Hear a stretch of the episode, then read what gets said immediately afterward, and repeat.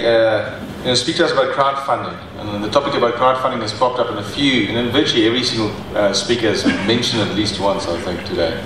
Um, has actually started something in that space and, and successfully played in that space. You want to set up something, Lorien, I'll stand to the side and sure, you can see us um, Lorien is, a, is an interesting uh, person, uh, many fronts. Uh, had a very engaging conversation about life, the universe, and everything with him last night. Uh, if you're interested in that kind of stuff, know, please do speak to him. I think he welcomes all comers. um, he's been uh, interviewed on the Keiser Report. Uh, he survived Max Keiser. In fact, I don't think he enjoyed Max Keiser. Um, so he's got a, he's definitely, uh, I think I've heard the words Mr. Uh, Bit, Mr. Bitcoin South Africa was coined or used. Um, so definitely Lorien is a disruptor. He does a lot of consulting on the blockchain to companies. Um, and I think the one thing that he really has is a use case uh, that he has created and is running as we speak uh, well, in the yeah. space. Thank you, Rob. Thank you, uh, uh, everyone. Thank you for the organisers for such a great event, Yaku and Naomi. Um, it's uh, amazing that all this was done without sponsors. Uh, you know, I mean, obviously Quadra IT, but uh, this was an initiative that was created just from the spirit of this thing that is now being created. Um, so uh, I just wanted to say thank you for organising such a cool event, and it's so nice to be with so many people that are all kind of thinking in the same way I'm thinking. You know, I can see the future, can see all these new things that are coming out of the space, and are, are willing to entertain it. You know, it's not just skepticism. Um, you know, our minds are open. Uh, it's been a very lonely place for years. I've been involved in blockchain uh, and uh, well, actually Bitcoin. Uh, uh, since 2010, uh, trying to preach Bitcoin and tell people how it's going to change the world. Then over the last year, it's become about blockchain. Um, but you know, it's now I can see people. You know, we're all getting into this. We're all understanding it, and we're all excited. Um, so I'm quickly set this up. Do you mind? Would everybody stand up, just stretch a bit, and then uh, do you feel like you need to? I think it's I think it's important to get some blood. comes along. Um, you know, we love you know, we love upgrades and we love new features, but really new things. Uh, you know, there's a universal response to them. It's always fear and doubt and suspicion. You know, uh, uh, every technology that has ever existed, that, that has ever come out. If you just think about telephones and cars and airplanes, you know, they weren't met with oh my goodness, the world is a better place. You know, almost universally, those technologies were, were considered fright, frightening. If you think about telephones, people were now suddenly terrified that you'd never want to go out and meet people. You know, you'd, you'd just sit in, your house and, and, phone them. Or radios, you know, now you're never going to go to shows. You're just going to sit in your dark room and listen to the, the radio. So this is just the nature of technology. As soon as something new comes along, uh, you know, it's not, it's not like you're open to it. You know, you, you doubt it. Uh, there might be frightening things about it, but eventually they become mainstream, and uh, we then can't imagine life without it. So uh, I guess this is the, the, why I like this picture because it just kind of shows the human spirit. You know, as soon as something strange comes along, all you want to do is kill it. You know, you don't want to embrace it wholeheartedly. You don't know if those aliens are going to be bringing gifts. You know, you just immediately distrust them. So anyway, that, that was uh, uh, uh funny. I, I think so.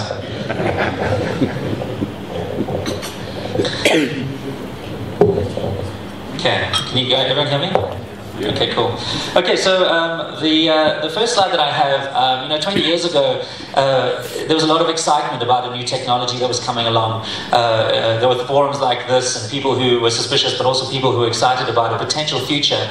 Where now, instead of us being uh, uh, having to, you know, if you wanted to have a voice uh, you had to go through some mainstream publishing company or something like that. The, that technology was the internet, and, and the kind of promise that it, it, it, it had was that now everybody could have a voice. We could all connect uh, directly to people. We could uh, join communities and societies uh, without having to go through some kind of central conduit uh, that governed it and controlled it. And um, uh, that was the hope of the internet, that we would live in a world that was decentralized uh, everybody could contribute and, and uh, there wouldn't be any uh, uh um, uh, you know little closed communities. but we know what happened with the internet. You know everything became siloed.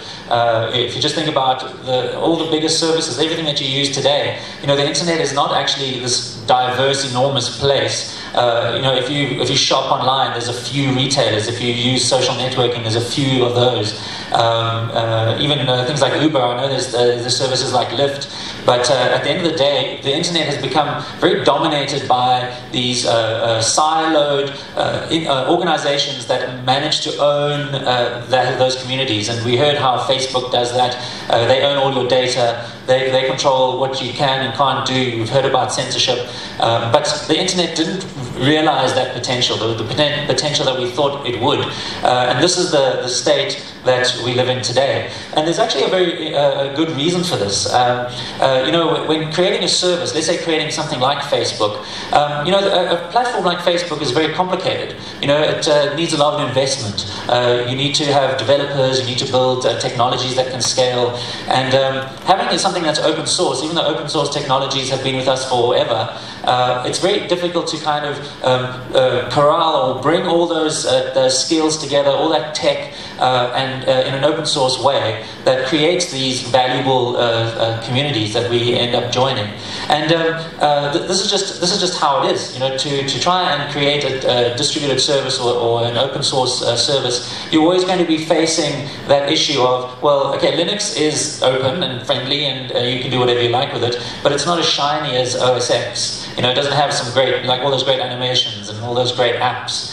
Um, we need a company that can now uh, raise money through investment and then can provide services around that. So, like Facebook, they, they manage to sell uh, data uh, to their advertisers um, and they can get, get, investments to now go and improve their, their services.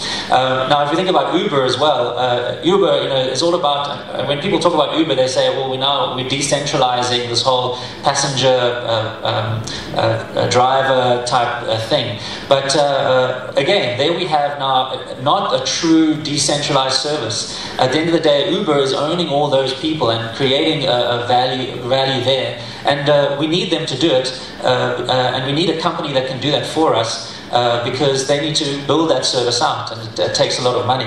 Now, um, if you think about the way Uber works, um, there's, uh, we have drivers and we have uh, passengers, but we have what's called a hub and spoke model. Now, this is, this is exactly the same for every other service, all the ones that I spoke to you about before. And uh, that, that hub, the thing in the middle there, allows passengers to connect with those drivers. But at the end of the day, all it's doing is uh, performing a financial function. You know, it, it is the one that is allowing us to transact with those drivers in a safe and secure way um, you know, where we don't have to worry about, uh, um, you know, if, if the payment's going to be uh, successful or, or not. Um, but, you know, in a, in a world that we live in, uh, wouldn't it be nice if we could create the situation where uh, those passengers um, uh, and drivers didn't have to connect through this, this hub and spoke model? If they could now go and connect directly. Uh, and you can see that this, this, this hub is performing that financial function. So if they were to connect directly, what we would have is the ability now for these, these customers to pay uh, their drivers directly. But even though we, we all know where this is going, we know how blockchain has allowed us to do this, to be able to make financial transactions in a peer-to-peer way, um, there's still that, that whole thing about, okay, well, who's going to create that platform? Um, you know, uh, that Uber. Um, and uh, uh, I think this is now uh, where the, the, this blockchain is taking us. I think none of us can really uh, fathom or imagine how the world is going to change and how these services that exist today are going to be disrupted. No, we, we all get an inkling of it now, now that we've all been involved in blockchain and peer-to-peer uh, transactions. But, uh, you know, uh, and, a, and a lot of what blockchain, the promise of blockchain now is that it's going to go and streamline uh, existing business processes and it's going to make things better, cheaper, quicker, faster. But uh, I think what's going to happen, in the same way that the internet surprised us uh, in the early days, you know, we, we, couldn't have imagined things like social networking. so there's all these new business models and new ways of doing things that have, have risen out of the internet. So blockchain has so much more potential than uh, just being able to um, connect uh, people in a financial transaction transaction where a token can represent a security or a bond or uh, a, you know a, a loyalty point or, or, whatever other of the million use cases that exist.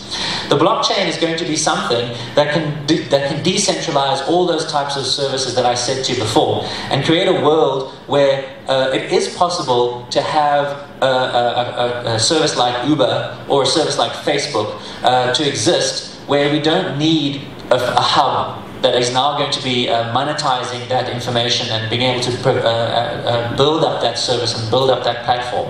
Um, and it, if you just think about how Steem works, now Steem, to me, the reason I, I, only discovered Steem a few weeks ago, but immediately I could see how you could create a platform where the contributors to that platform are, are, can, can benefit financially directly from the people that are actually using that service. So instead of us, if we were thinking about Uber, paying Uber uh, some kind of commission to upkeep that system, we could uh, uh, um, directly pay the people who are contributing to that system, not just in a content way, which is how Steemit works, but actually the developers of, of the platform. Uh, uh, and, then, and then we could be able to uh, actually do away with these hubs, these central services that provide value to customers. Now, um, obviously there's been a lot of hype around blockchain, and, and, and, almost exactly a year ago, this article came out uh, uh, on The Economist, and uh, you know the whole world, the whole world's sort of gone crazy now for this blockchain thing. You know, where there's these crazy statements from World Economic Forum saying that blockchain is going to be the beating heart of finance, um, Goldman Sachs saying it's going to change everything. You know, everybody's now uh, jumping on this blockchain bandwagon, uh, uh, and I think a lot of it is is justified, but not in the ways that we think in fact, Gartner has a, a hype cycle. Uh, you know, a technology hype cycle, and uh, this this uh, uh, could easily, if you just look at that dot com crash, uh, this is exactly what that the Nasdaq looked like. You know, there's there's usually when a new technology comes along, a technology trigger where everybody hears about it, and then suddenly everyone just piles in thinking this is the next bit, the next big thing, and it's going to do all these wonderful things for us, and we better get in now. We better buy stock. Uh, you know, just you know, if you think about cryptocurrencies, you know, the, these altcoins. Whenever a new altcoin comes out, just today or yesterday there was a new one. Um, you can just see the, the, same picture always happens. You know, there's this huge uh, pump up, this hype, uh, and then uh, what happens is there's this kind of reality sets in, and there's this crash into this trough of disillusionment. Now, uh, Gartner uh, actually has put blockchain onto this hype cycle, and uh, it's put it about over there. And I actually agree with them. I think there's going to be uh, this kind of uh, uh, like time in the near future where all this investment that is going into blockchain, with all these banks and all these businesses and all these new types of ways of using blockchain, I think they're going to realize that okay, hang on, a blockchain isn't good for everything. It's not going to be the silver bullet. Uh, and in fact, uh, I think the, the, one of the most important things about a blockchain, uh, if not the most important thing, is this idea of decentralization where we can create services where we don't need somebody to manage it for us. If, you, if you've heard of the term a private blockchain, that just doesn't make sense. Uh, uh, in any, in, in, it doesn't make sense at all. And uh, you know, uh, blockchain is being co-opted by private organizations. Even organizations like banks who now have competing banks that they have to have relationships with, they still are creating these private blockchains. And I think this is where the crash is going to happen. You know, everyone's going to realize blockchain is not good at being privatized and controlled. Uh, it's, it's the same as an intranet. Okay, sure, you can have an intranet and it might be useful within your organization, but it makes no sense in a, in a broader sense. Um, so uh, if, you're, if you're exploring blockchain and all the opportunities in blockchain, keep this in mind. Um, keep in mind that this is going to impact the world where wherever you can imagine a, a, a service that is given to us, like a, a social network or an Uber, or even uh, an Amazon Web Services, um, or uh, an Amazon.com. Uh, you know, those types of services are the ones that are going to be changed completely. Uh, I think the disruption that is coming is, is going to shock all of us in this room, even if though we think we're all open-minded. Uh, you know, the existing business models that exist today are truly at risk every one of those giant organizations that, are, that were in those silos are all potentially going to be disrupted. Um, now, uh, I told you about Uber. There's a company called uh, Arcade City that has already done this. They have now created a platform where uh, you can now connect directly to your driver. The, the software uh, is open source, and you can now connect with your driver and pay that driver directly. So, why do you need Uber in this situation? There's Storj or storage air. What they're doing is they are, are, are, are if you use Dropbox or Google Drive, um, uh, the way this works is that all of you, if, if you know how Airbnb, Airbnb works, all of you have unused capacity on your machines, on your laptops, on your servers. So what these guys do is they say, okay, we're going to connect all these little bits of storage that, every, that everyone has, excess capacity, and we're going to bring it together and you, as a customer, can now go and store your files on all these millions of different uh, uh, computers around the world. And uh, what makes that possible is that you can now pay those people who are providing you that service. So this is going to be, uh, I, I, think, uh, uh, of all the services, and I do think everything that you use today that you think is here forever is going to change. Um, I think one day Google Drive is going to go away. I think uh, Dropbox is going to go away. Uber is going to go away. There's a, a, company called MaidSafe, and what they're doing is they're saying, okay, cool, we can make this global network where you can host websites and you can have email servers. Uh, you know, uh, so if you use email, if you use Gmail, we, you know, we're not going to need Gmail in the future. All these things not, are not made possible by networks, but made possible by blockchain, where you can now make payments to these, uh, uh, micropayments specifically to these services. And then OpenBazaar, if you've heard of OpenBazaar, a very cool project where you can now list your uh, products for sale, and then you can directly connect with your um, customers. And then obviously, finally, Steemit, and I, and, I, and I really do like the idea of Steemit. Um, obviously, it is new, and Ned was open about that. You know, he said, listen, it's still, it's still young, uh, it's still growing, and I totally appreciate that. You know, I, I mean, I'm a software engineer, and I know what happens when I build software. You put it out there, and it breaks, and then everyone, you know, and you got to fix it, and then, it, you know, and as users come along, it hardens, and it gets better, and eventually, you, you know, it's, it's, it's great.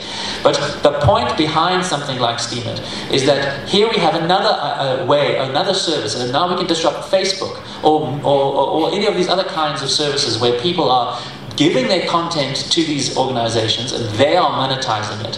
Now we can, in a decentralized way, uh, uh, monetize our own value instead of having somebody else monetize it for us.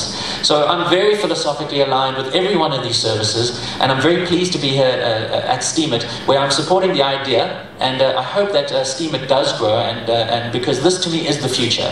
And these, what we're seeing here today is kind of like the internet in the 90s, you know, where, where we saw Netscape, how, how terrible it was, you know, and we were on our 14K modems. Um, this is the, the time where we're in right now. But these are going to grow and evolve and change and fill our lives till one day the idea of having something like Facebook that has all our data, or Gmail that has all our email, is going to be this ridiculous notion, you know, that we actually gave all our content away. Um, okay, but now the whole point of this conversation was crowdfunding. Uh, so I just wanted to get into this. Um, so uh, uh, now Steemit actually, uh, strangely enough, the first thing I thought about when I was, went onto Steemit is like, hey, this is a great crowdfunding platform. Because, you know, I posted an article on there. I said, hey guys, look what I'm doing. I'm doing this crowdfunding project.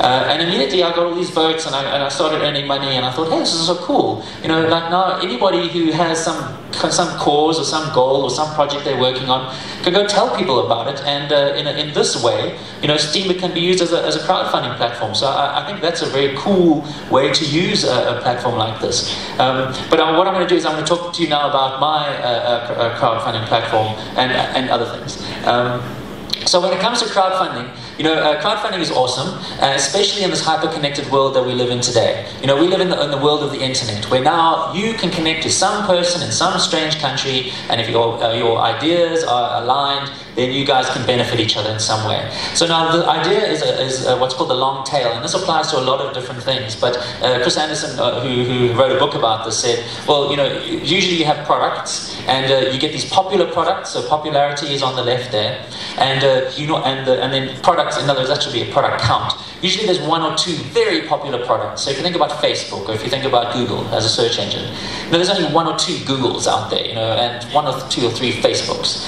Um, but then, uh, the, the, then uh, the, the, less popular something is, you know, you'll find that there are more of those types of services. So, uh, you know, there might be, uh, if you go to the, towards the end of that chart, there might be a million services out there that are not popular at all. So that's the kind of idea here. Now, when it comes to crowdfunding, uh, uh, you know, somebody might say, "Listen, I'm trying to crowdfund something," and some, in fact, some are even here uh, on crowdfunding. Um, they'll say, "Listen, I've got this idea, and I want to do this particular thing."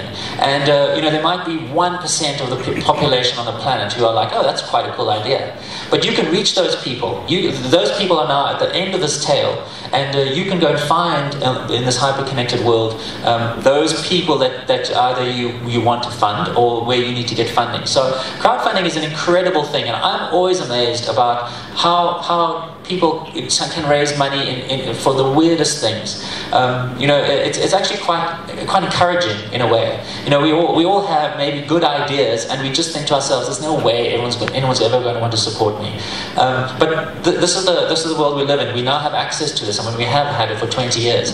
But there is a problem with with with crowdfunding where and it boils down to finance. You know, uh, if somebody does want to give me 50 Rand for this idea, and I know 50 Rand is a, a, low amount, but in my world perhaps, but in other people's world, maybe that's not a bad idea. Maybe that can give them, allow them to buy something that will then allow them to do something else, and then do something else, and that can grow their business. But how on earth are you going to go and pay somebody 5 Rand, uh, 50 Rand, especially if you're around the world? You know, you might really strongly believe in that cause, but you don't you know, you, you, can't get money to them. You know, remittance is crazy expensive. Um, also, the trusted, you know, uh, uh, paying a person, maybe they don't have access to a bank or something like that.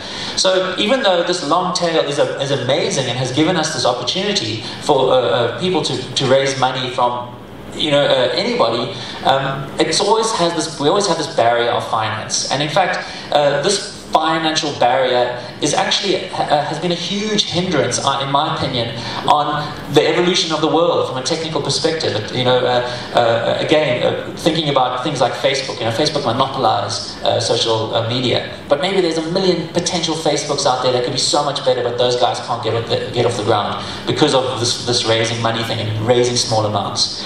So, um, com- combined with this this this internet thing, combined with being able to make micropayments with blockchain currencies. You know, we really are going to be able to uh, grow this in ways that we, we cannot imagine. And the, and the weirdest people with the weirdest projects are going to be able to actually get that kickstart that they need to make incredible things. So, you know, like again, I, I, think we can't imagine the flowering of innovation that's going to happen around this new space that we're in today. This, this decentralized uh, currency that you know is not monopolized and controlled by a financial system, because that is a huge roadblock. Anyway, so now to my project. Um, uh, now, I've been around for, uh, uh, I mean, I've been uh, infatuated with Bitcoin since 2010, uh, and I finally got to start a company two years ago called Bankymoon, and I wanted to now use Bitcoin. I, I, mean, Bitcoin, obviously, there's other altcoins. I, I, really think Bitcoin is, is, I mean, that's, that to me is the coin that I, I trust. Um, but obviously there are others. But I wanted to now try and see how could I now go and and use this? How can we bring value to people's lives? Um, you know, there's so many issues. What can I, what can I do? And uh, I was fortunate enough, uh, prior to founding Bankymoon, working at a smart grid company. So we were building analytics tools for smart grids and smart metering and vending systems. And uh, one of the issues in South Africa and Africa at large, uh, um, if you are in other countries, and Kenya and Zambia, um, you know, when, when, uh, when people consume electricity, it's quite difficult to get the money out of them after they've actually consumed it. Uh, just look at Eskom today. You know, hugely in debt, and a lot of that is because municipalities aren't paying. And the reason why municipalities aren't paying is because people aren't paying in municipalities for their electricity. So there was this huge rollout, and it's still ongoing, to roll out smart me- uh, prepaid meters throughout the, the continent. Now, prepaid meters are cool because you know it's pay as you go. If you don't have the money, you can't consume the electricity. So that was kind of like, okay, that's the solution. We're going to do this. But in Africa, it's actually a pain to go and buy stuff because you've got to use cash. Uh, I mean, in South Africa, there's a lot of banked people, but across Africa, 80%, that's a statistic, that don't have access to banking services. So if you want to go and buy something in, in Africa, you're going to use cash. Now, cash is actually inconvenient and expensive. Every time you spend cash, there are costs around that uh, that, uh, that add to the burden of making those transactions. Now, with, with prepaid electricity, You've got to go to a vendor, you've got to travel, it's inconvenient, it's a whole huge mission. So we were trying to find all these different solutions at this at the company, and I was always in the back of my mind saying, Bitcoin, Bitcoin, of course. You don't need a bank account, you know, you can have a device, mobile device, you know, and you can suddenly now make all these transactions. They didn't believe in it, and I thought, that's it, I'm going to start a, a company to do this. So um, I went and built a solution, and this is kind of how it looks. Uh, uh, it was a, a, uh, um, a, a, way of being able to now convert your bitcoins back into electricity. You know, bitcoins kind of come from electricity with all that mining. So what I did was I created a, a service which takes cryptocurrency can convert it into uh, some kind of currency, can calculate tariffs, and then can load meters uh, with, the, with the required amount of electricity, a prepaid meter. So um, this was now a big thing for me, and I wanted to go uh, uh out and do this, and uh, I got a lot of attention around this because, you know, in the Bitcoin world, in the crypto world, any kind of solution that is using Bitcoin in a novel kind of way this applies to you. If you have a solution that hasn't been done before, I can promise you, you will get attention for it and it might launch you into a new direction. So anyway, like uh, I built this. And uh, I thought, okay, cool. Well, you know, what are the use cases? I was invited to conferences to speak on it, and they're saying, okay, what can you do with this? And I was talking about prepaid electricity. Um, but the most important thing about this is that it's cryptocurrency. You know, you don't have to be in the place to buy that electricity. Cryptocurrencies are geo. There's no geography uh, uh, around uh, currencies. So what you can do is you could now potentially um, make payments from anywhere in the world uh, for electricity and for utilities. And the cool thing is, with this technology, is that uh, uh, it goes directly to the device. So let's just say uh, some of the use cases, like you are now a student studying abroad and uh, you, you run out of electricity and you need to get some money from your mom and you phone your mom and, she, and you say, please send me money and it takes a couple of days and it's expensive and then they can pay for the electricity. Well, now that mom can just directly load that meter. Uh, another use case that I came up with was, okay, imagine a needy school in Africa, um, uh, what a, a donor could do, a foreign donor, they could now directly purchase electricity for that school. They wouldn't have to go through an organization that, uh, you know, diverts the funds and, and charges admin costs and opaquely does whatever they do, you know, you can have confidence that whatever you are spending is going, first of all, very cheaply and directly for that service. So um, this could revolutionize uh, uh, crowdfunding in that respect, at least uh, from a charitable perspective. But also, uh, uh, there's been interest in, in terms of grants. You know, uh, there's a lot of social grants that come out and say, okay, we're going to buy electricity for people. But again, they have the same issue. Okay, we're going to distribute the funds, and who's distributing those funds, and, and who's diverting those funds into their own pockets. And this is a huge issue throughout Africa. So here we now have the ability to make payments directly to the device using a cryptocurrency. It's publicly auditable because it's on a blockchain and it goes directly to the machine. Um, so now, um, instead of talking about it, uh, uh, I, uh, I, was in Vienna or, or, Prague, I can't remember where I was, and um, the guy said, hey, why don't you just do that? And I thought, oh, that's a good idea. Why don't I just do that?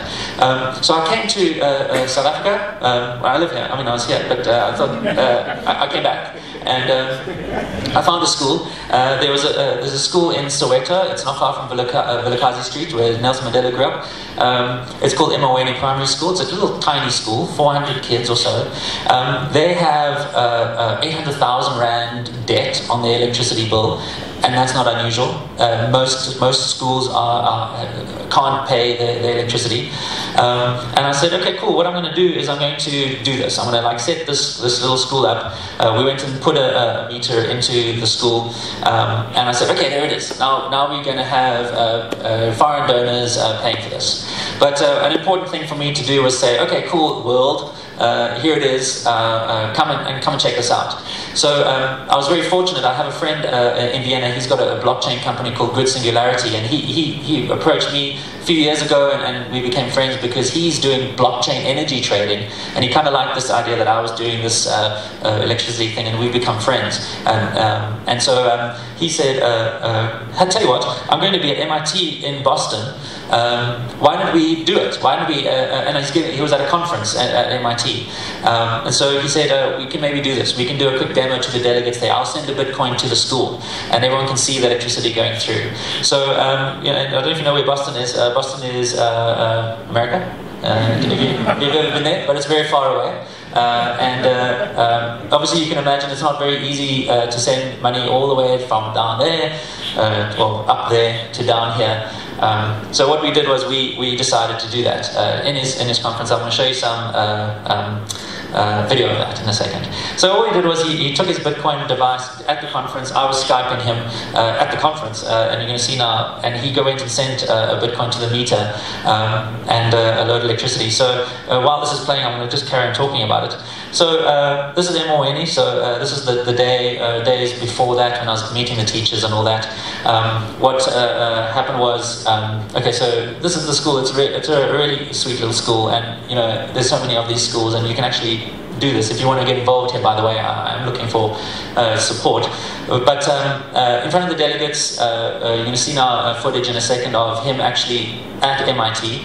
Um, there we were installing the, the device. So what now? The cool thing about this is I don't need a very clever device. I can just use any smart meter and I can integrate into it. I don't need to build technology. So on the night of it was three o'clock in the morning because the conference was at seven or eight in MIT. Um, so what happened was, and I'm on Skype with the the, the conference uh, guys. So the important is that there are addresses assigned to those meters. So a Bitcoin address uh, I can uniquely identify the Bitcoin, uh, the, the meter by the address. Remember, blockchain is good at identity. We don't have to identify people with those things. We can identify devices. So then what happened was um, the, uh, they sent the Bitcoin, and then the whole the school lit up because now suddenly there was electricity in the meter. So it happened. It took like 30 seconds to get there, and it was hugely impactful. You know, the ability now to uh, for people to see and feel they're making a contribution to uh, somebody's life and they didn't have to uh, go through Western Union, they didn't have to go through some organization. Not to say that organizations are all bad, but you know, it does kind of put a bit of friction between you know what you believe in and you know the actual act of, of making a difference. Um, so what I've done now is um, I'm busy building it actually, and, and, this is I went on to Steemit and I said, hey Steemit, um, uh, you guys can support this project. Uh, there's there's one issue. Uh, I have to now go and buy those meters to go and put it into the schools. That's really the, the, the, the cost because a lot of the schools don't have these smart meters. I, again, it's not a specific meter, any smart meter. Um, uh, that's the first thing I'd like to do, and then the second thing is I'm busy building a, you can't really see it very well here, but uh, an actual Kickstarter type site. So what happens is you can come into the site and you can go and find a school, you can go and see pictures of the school, you can see how much electricity they need for the month to, uh, to, uh, to, to get through the month. Um, and uh, if you log on, it'll give you a QR code. I'm hoping to be able to use other currencies, you know, because uh, people they have value and people have them and they want to spend them. Uh, and then what you can do is you can see now how much electricity is required. You can read an, uh, an address about from the principal. She'll tell you about the school and, and the issues that they're facing, where the school is. Um, and uh, you can now go and directly directly contribute. So I think this is just a, a, a novel way of, of again making use of this uh, from a crowdfunding perspective. But it doesn't necessarily have to happen in this way. Uh, you know, crowdfunding in other ways. You know, if you have your own project, or if you're in Africa and you just need this something little to be able to get you to the next step. You know, uh, these currencies can can uh, can take that long tail right to the end, you know, uh, uh, right right down there. So, and there's so much potential locked up there. So it's very exciting in those in those respects. Um, so I don't know how much time I have, but I, I, was hoping to be able to show you another project that I'm working on. Um, uh, do I have another few minutes? Okay, cool. Okay, so now uh, that's not all I'm on. Uh, uh, one of the biggest issues in this world, and I want to, my stated goal in life is to bring Bitcoin to Africa. Um, I think it can solve a lot of problems, uh, and I know it'll, it'll come to the rest of the world eventually. But uh, if I can somehow speed up this process uh, in Africa, then uh, that, that'll it'll greatly uh, make uh, make me happy. So, but one of the issues now with uh, um, uh, uh, Bitcoin and cryptocurrencies. So that's just the end of my official show. I'm going to now go launch into the next one. the issue with these cryptocurrencies, and I'm sure all of you guys are aware of this, is that it's very difficult to understand. Very difficult to get into, very difficult to transact with it, uh, you know, and that's a, a, stumbling block for a lot of people. Let alone this whole idea of a decentralized cryptocurrency, you know, and what gives it value? Why is it money? You know, you go, I hope all of you guys are, are, are learning your pitches. So when somebody says, "I don't understand Bitcoin," you can say, "Well, you know, this is money and it has these properties, and this is why Bitcoin is money." I hope you all do that. Um, but at the end of the day, fine, you can understand Bitcoin and we can all believe in it and we can believe that it's, it, it's a non central bank issued currency and that immediately gives us confidence. But at the end of the day, it's not going to be worth anything unless you can't use it. So now, uh, uh, uh another thing that I, am trying to do now is actually make it easy for people to use. And at the end of the day, that comes down to technology. Uh, and uh, so I would like to introduce you to a, a, a product and uh, a potential new business. it's called Centbee. and um, uh, what it is is it's going to be uh, what I'm thinking of is like an African Bitcoin wallet. And I hope you can get to see my screenshots. Uh, the, the, the, screen isn't so great, but at the end of the day, this is going to be a wallet All right, and uh, let me let me give you some screenshots. If you want, I can demo to you after this. Uh, I've got on my phone, um, but I'm going to now tell you how it works, and you can you can kind of see this is what's missing in this world. So um, I think the first thing is that when somebody has a wallet, uh, they want to register on the wallet and they want to now see their money. And I think the, the problem that Bitcoin wallets do today is they give you this amount in Bitcoin. So you don't have 500 rand, you've got 0.00357, you know, uh, Bitcoins. So one of the first things, a little simple little idea, is just to make it, uh, uh, uh use, uh, you keep the stored value in Bitcoin, but you, you show it to people in terms of their local currency. Okay. Um, now, in this wallet, I'm building a lot of functionality. It's not just, I can now send Bitcoin to people. Um, so there's going to be a, a, whole host of services. I'm going to try and go through it. I'm going to read some of this to you so you can see what's going on. I hope this, you get a good idea from this. Well, the, the, so the first thing is, you know, if you want to go shopping, you're going to want to know who's accepting Bitcoin. Um, and uh, there's another whole side to this business, which is my merchant uh, rollout.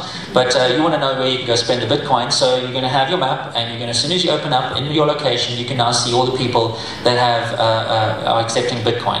Um, that's that's an important thing.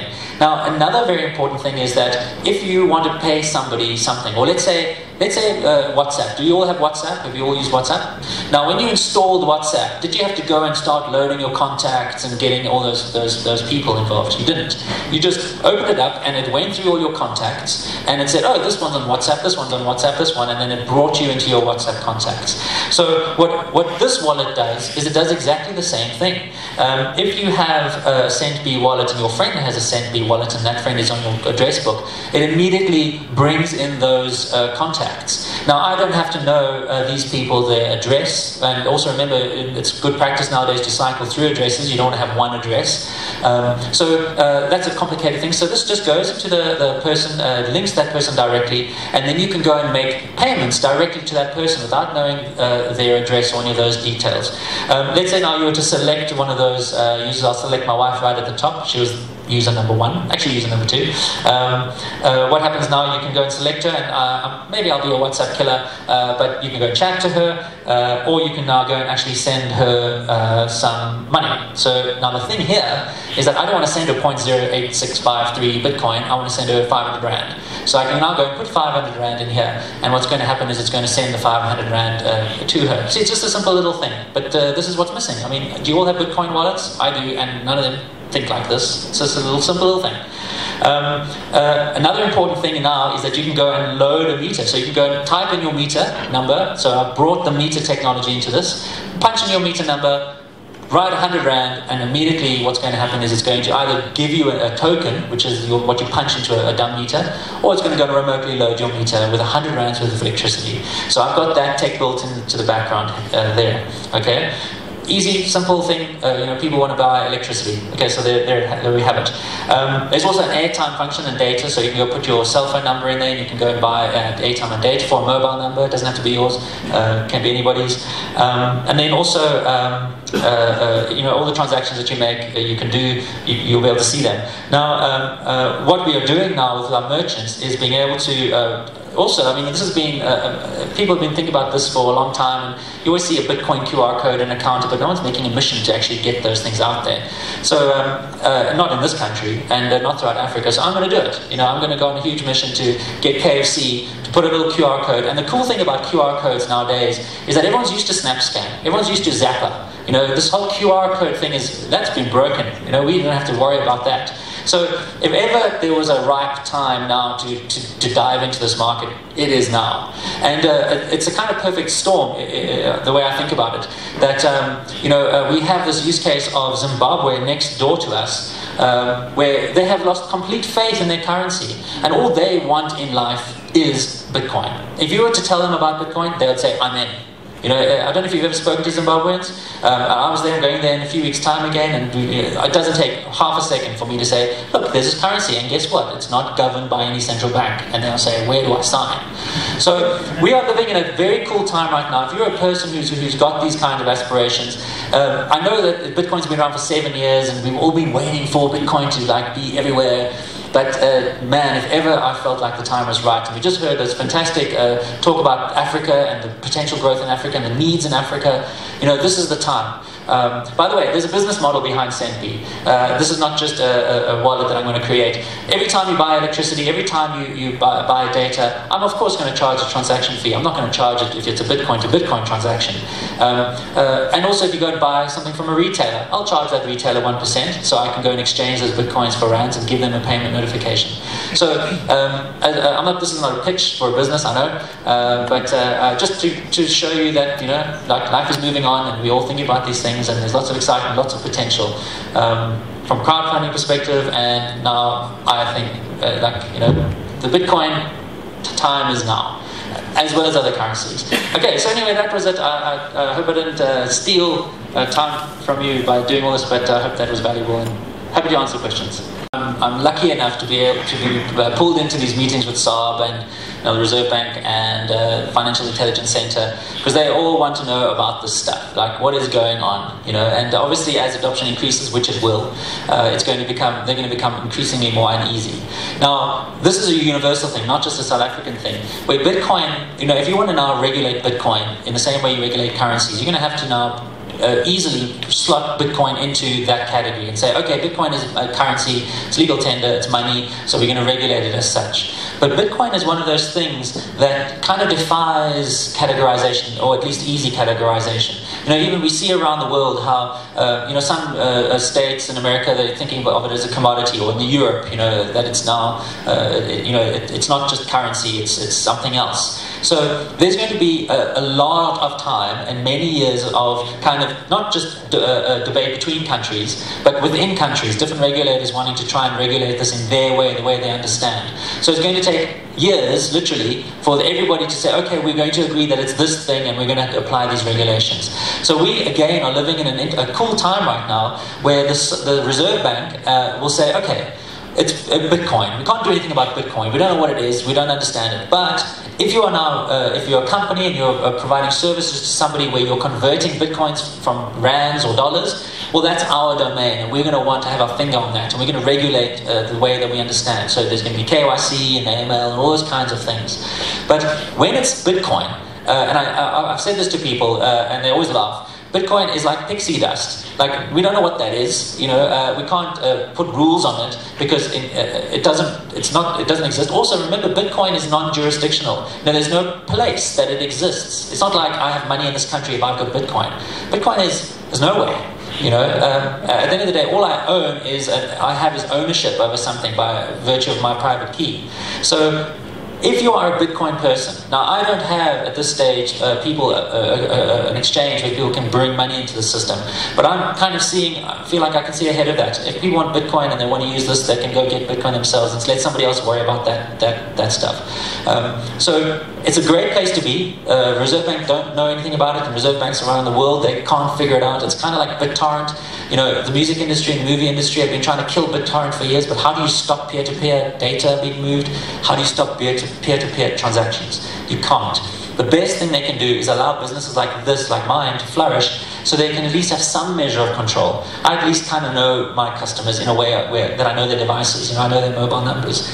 But if the reserve banks decide to come down on this, what they're going to do is drive it underground, and it's going to be uh, the same thing. The movie industry, the music industry, and the banks all trying to suppress something that they have no control over. So let's take advantage of that and wait, and then in a couple of years' time, we can ask for forgiveness or permission. You know, but right now we don't have to.